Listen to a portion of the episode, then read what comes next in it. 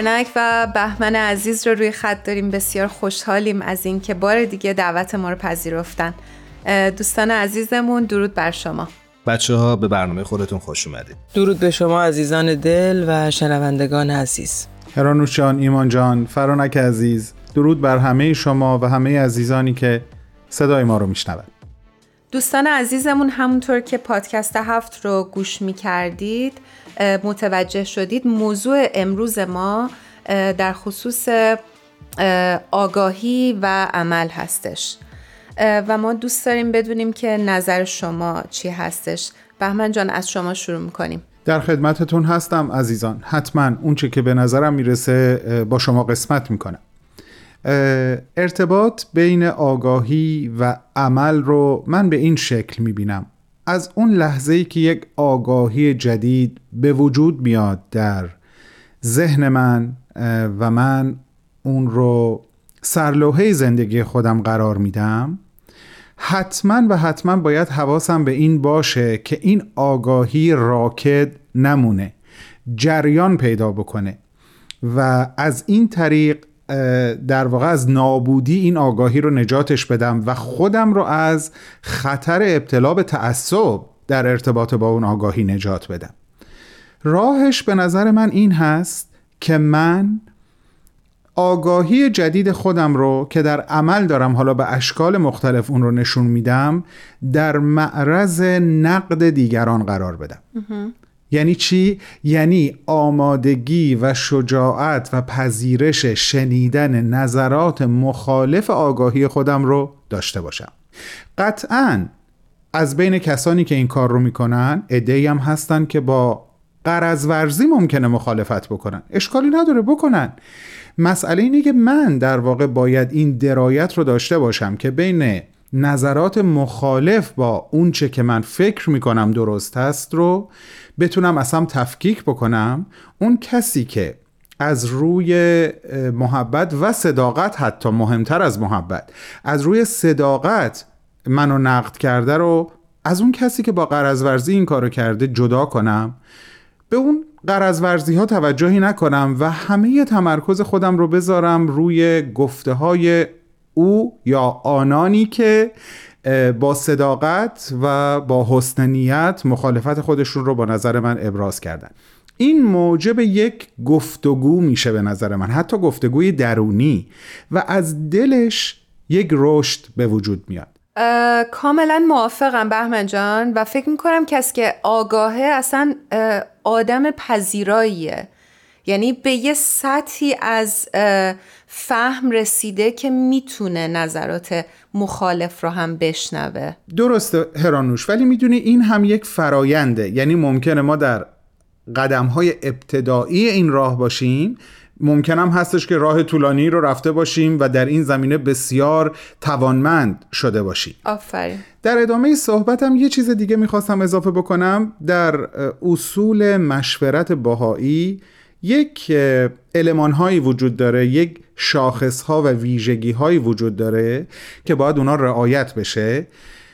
یکی از جالب ترین هاش این هست که وقتی کسی نظر یا پیشنهادی رو میده خب طبعا خودش یک پیشفرزی از درست بودن نظرش داره که اونو ارائه می‌کنه دیگه وگرنه که این کارو نمی‌کنه. ولی جالب اینجاست که حق تقدم در صحبت با افرادی هست که مخالف اون نظر هستند و همین به من ثابت می‌کنه که در این شرایط هست که یک آگاهی از اون پوسته خودش خارج میشه رشد می‌کنه و در دام رکود و نخوت نمیافته. برای همین همیشه فکر می‌کنم من باید مدام حواسم به این باشه که هر آنچه که نامش رو آگاهی جدید زندگی می‌ذارم و اونو در عمل نشون میدم باید پذیرای نظرات مخالف عقیده خودم باشم و از این طریق رشد بکنم. ممنونم از توضیح که دادی بهمن جان. یه نکته ای به ذهن من می‌رسه قبل از اینکه برم سراغ شما فرنکشان می‌خواستم این نکته رو بگم و اون اینکه خیلی وقتا ما نسبت به یک موضوعی آگاهی داریم یعنی به آگاهی رسیدیم. مثلا می‌دونیم که ظلم وجود داره و ظلم غیر قابل انکاره و تمایل هم داریم و دوست هم داریم که به آزادی و رهایی دست پیدا بکنیم. ولی فکر می‌کنم یه مرز باریکی هست بین این دوست داشتن و تمایل ما و اتفاق افتادن اون پدیده. و اون همون جایی است که شاید خیلی از جامعه شناسا اشاره می‌کنند که بایستی تمایل و خواسته ذهنی رو به اراده تبدیل کرد با تلاش و کوشش. و شاید این همون چیزی هست که جامعه شناسا بهش میگن که عمل آگاهانه.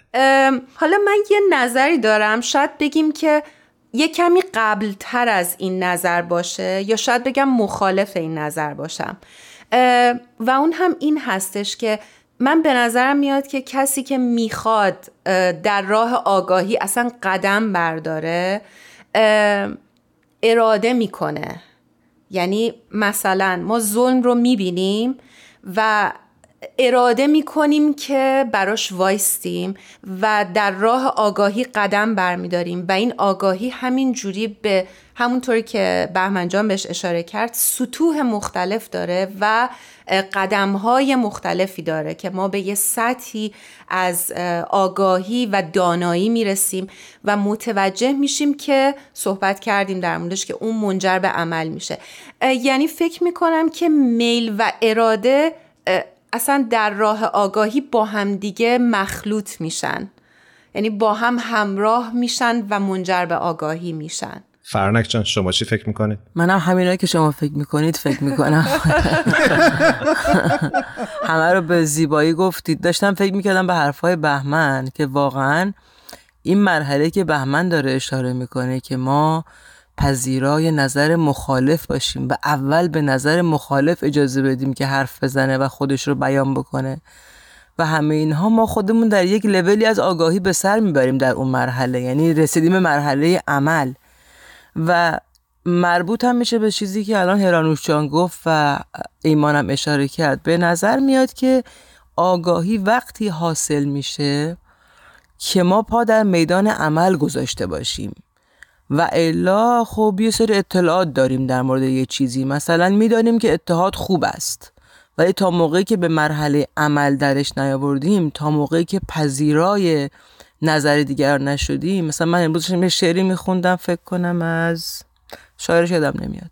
ولی مثلا به مصرع اولش تو سرم میچرخه. اگر آتش است یارت تو برو درو همی سوز. فکر کنم مولانا باشه. می‌خوره به شعرهای مولانا. آره. الان یعنی فکرم جمع نیست ولی من معمولا شعرها و شعرها رو همه یادم میمونه اسمشون فکر می‌کنم مال مولاناس از دیوان شمس. ممنون از سرعت عمل ایمان جان. به خاطر موبایل و اینترنت البته. دستش درد نکنه البته.